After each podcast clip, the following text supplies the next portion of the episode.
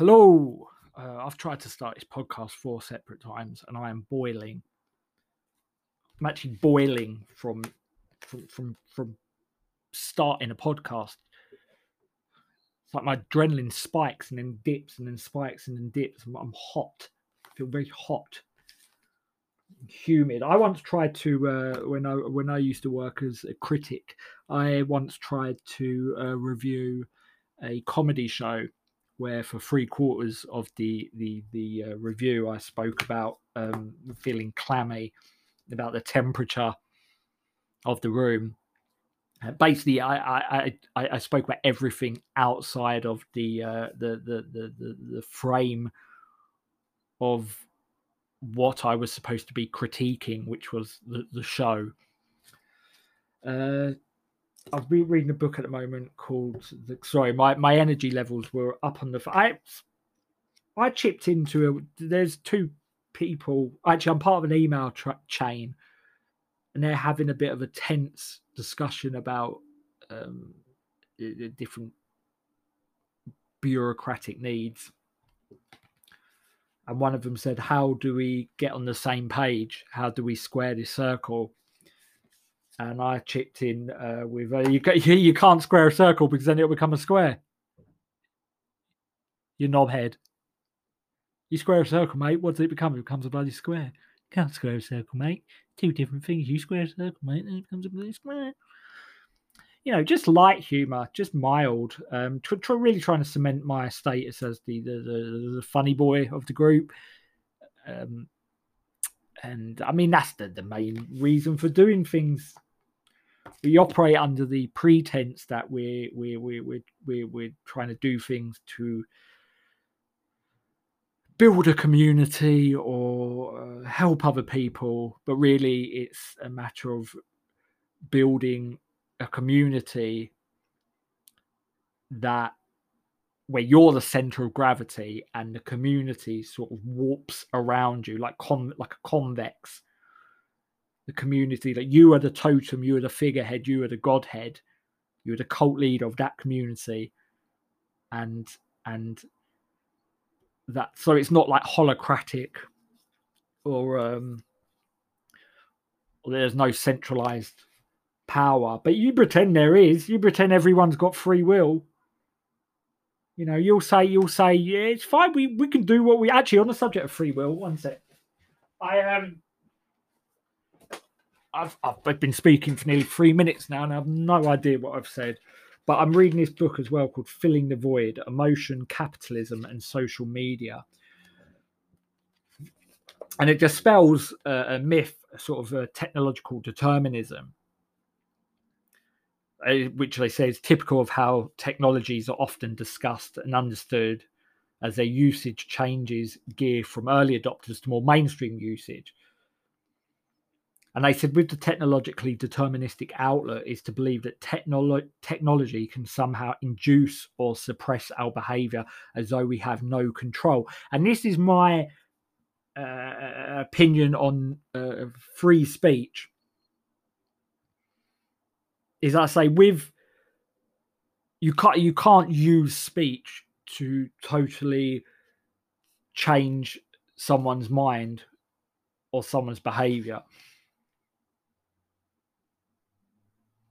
it's like rather than you know rather than speculating about what it is that technology for instance makes us feel or do we should do well to ask to start asking what it is in us that makes us find any given technology appealing or with regards to this free speech and speech what it is about uh, radical speech, militant speech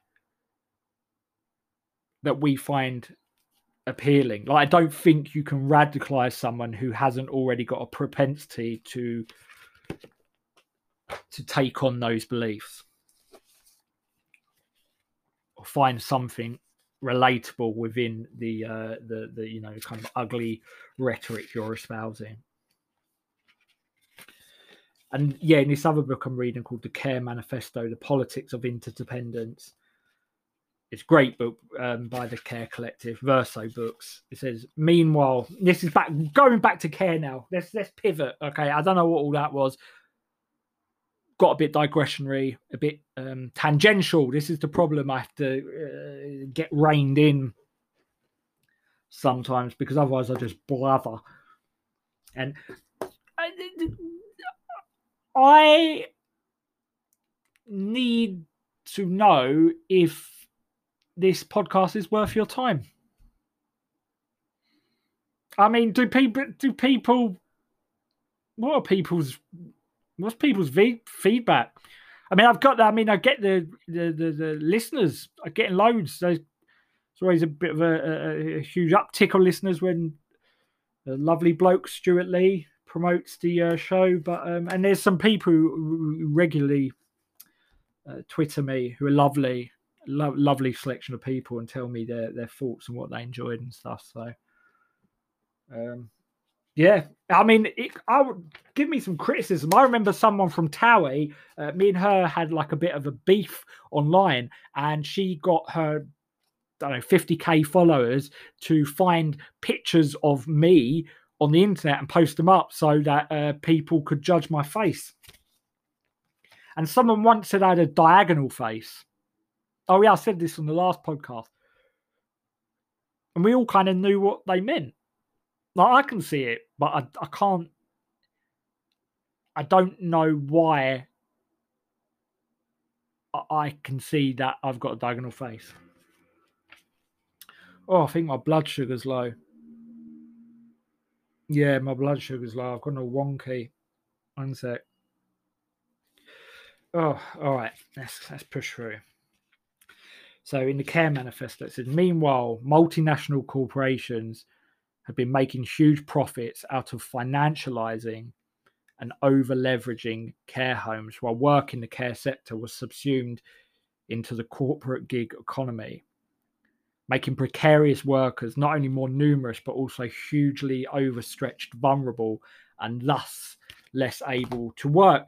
I got asked to um, I got commissioned to to write an article about comedy and care work, and the uh, the article should be coming out, but I'll, I'll read I'll read a bit of it now. Uh, the bit of it that that pertains to to to, to that. Uh, trying to find it. Sorry. So carers are physically and mentally fatigued actually this every minor infraction so uh, uh, the problem is relational interdependence teamwork community they're eroded by low morale critical staff shortages and unscrupulous profiteering staff are subjected to long grueling hours i'd regularly do back-to-back 14 hour shifts and if you're two staff down, again, a regular occurrence due to high rates of burnout and staff sickness, you'd be pressured to sacrifice your breaks. And where you're deprived of this respite, a moment to curl up inside yourself, away from the cacophony of alarms and shouts, there's a constant tension bubbling under the surface. Your patience has diminished. Every minor infraction from other staff members or interruption to the smooth running of the shift adds to a growing irritability that you must always suppress it's like the job, a job that's main function is to preserve the welfare of others, is designed to attenuate your own.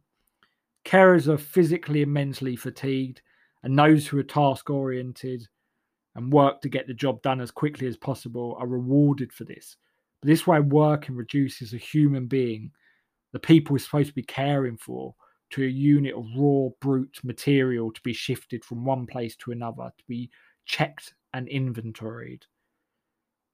Productivity is a normal is, is normally defined in terms of this raw material, the transformation of nature by human effort and toil into useful objects. So within the context of care work, this can lead to A, the objectification of residents, turning them into potted plants that need to be fed and kept out of direct sunlight, or B, the undervaluing of care work because its effects aren't palpable They're people, not useful objects. So, why is it a useful vocation? That question is never truly answered by management, by directors, other than a few platitudinous nods to celebrating lives or providing nourishment and hydration. Always fucking nourishment and hydration. Understand that they need this stuff. Of course they do. It's a medical necessity. It's a, necessity to life. But um, what about the prosaic uplift of getting to know a person, of becoming enmeshed in their life? Or a source of comfort to them, but the Randian idea of a productive life, one that's steered by private owners who decide what to create, consume, or trade, will never sit comfortably with a job where you're not doing any of those things. To give you a brief example of how undervalued it is, in Edinburgh, I appeared in comedian Phil Ellis's show Au revoir. I had to dress up as a clown, pretend to suck off a trombone, and then get shot in the head. I was paid £2.50 two pound eighty more per hour doing this and keeping an elderly person alive. So there's a liberation uh, to to something like dishonored, uh, sort of slack, having a slack, dishonored body and mind could be considered a form of liberation. Like I've got that sort of cancel myself out sexually, like a slow potatoing. Like I, I'm like you become a potato. Old people are potatoing. It's weird. It's weird that potatoes sprout and flower. Like they grow out like a potato plant.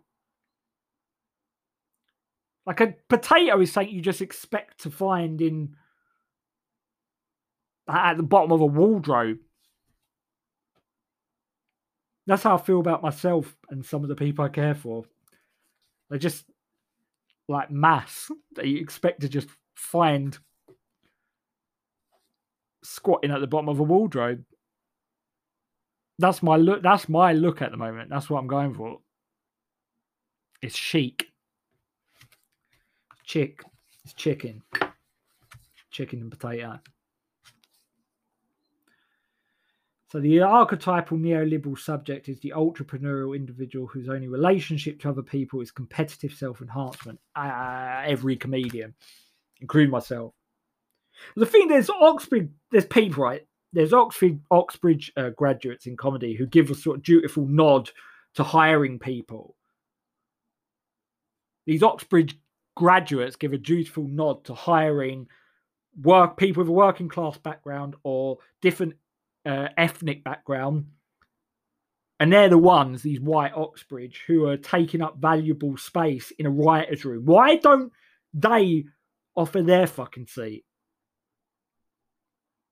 They're taking up valuable space and giving a, a tokenistic nod to diversity hires, but they're the ones taking up fucking valuable space. There's a finite amount of roles within writer's room, and you plonked in there taking up fucking space. Hate this shit. Like someone's saying, we really must do something about this smell while wafting their belly button breath around the room during this speech. Belly button breath. You get your accumulation of uh, fluid, uh, sweat. Got big sweaty belly button. You got a deep belly button. You got a deep fucking pit belly button smell. And imagine that coming out of someone's mouth.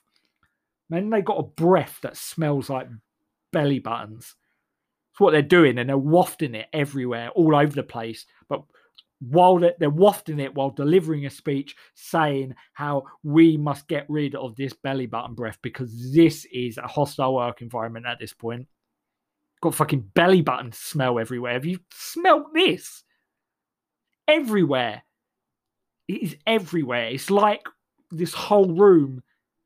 It's a deep fat belly button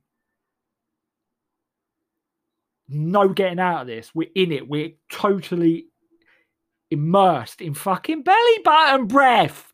We need to do something about it. And you're the source of the belly button breath. Trisha. You're the source of the belly button breath. You know what you could do? You can do something about it. Pop a mint. Have a mouthwash. Why does it smell like belly? Are you licking out your own belly button? Are you licking out your own belly button? Because I will not work with someone who is licking out their own belly button. I'm a man of conservative tastes. I don't appreciate being a working, but that's yeah, it does. It annoys, it annoys me. Conditional facile words that signal nothing but their own view of themselves as an inclusive person. I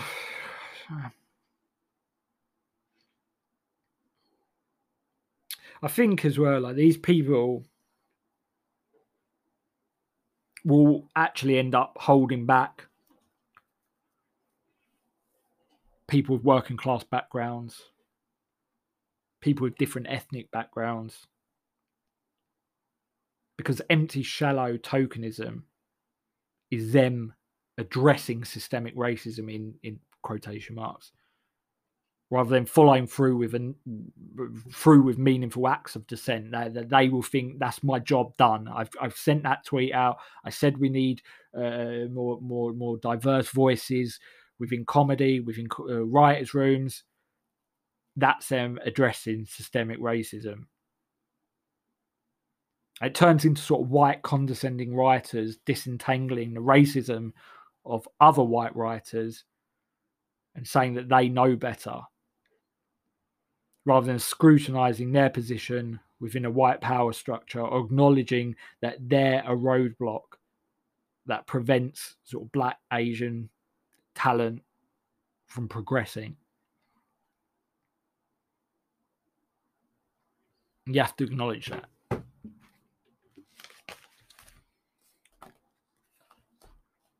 But when my time comes to actually hold one of these jobs, I will not be getting bummed out by acknowledging the fact that I'm potentially depriving someone else uh, uh of, of, of, of, climbing up the ladder. I'm, not, I'm, I'm enjoying myself, having a good time. Know, we got rid of Trish with her belly button stank. Now I'm in the writer's room I'm I'm I'm kind of the, the, the, kind of fun, kind of crude working class voice amongst the Oxbridge graduates, and they, they like it. They like it. Thinks it lends them a bit of authenticity. You know, I come in and go, "All right, love, fucking whop your muff on the table, boy. Where's your dingleberry? Oh, nice foreskin." It's kind of crude and uh, uh like ra- rabble Asian, like rab- not not rabble. I'm not calling Asian people rabble. Rabelais, or is it R- Rabel? He's a writer. He used to write. Bakhtin wrote a thing Rabelais in his world, and it's about the carnivalesque and, and uh, body grotesquerie. And then the Oxford graduates will go, "You mate, you're fucking dumb, dumb working class boy, but you ain't as dumb as you seem. You sound dumb. You got a voice of a you kind of got a blobby voice of a dumb cunt, but you, you read a bit of Bakhtin. Good on you, mate. Good on you. You're playing against type, and we like that here. But yeah, I, I won't acknowledge the, the fact that I'm I'm a, a, a, potential roadblock at that moment because I just I you know I, I've worked very hard to get there. In in my imagination, in the future where I am invited to the table. That's what I always say. I've worked very hard to get here. Yeah, we all we all work hard. But when you meet someone or you meet them again, they don't remember meeting the first time. And then they say something like, oh, you know, I, I, I meet a lot of people. We all meet a lot of people. We're a world full of them.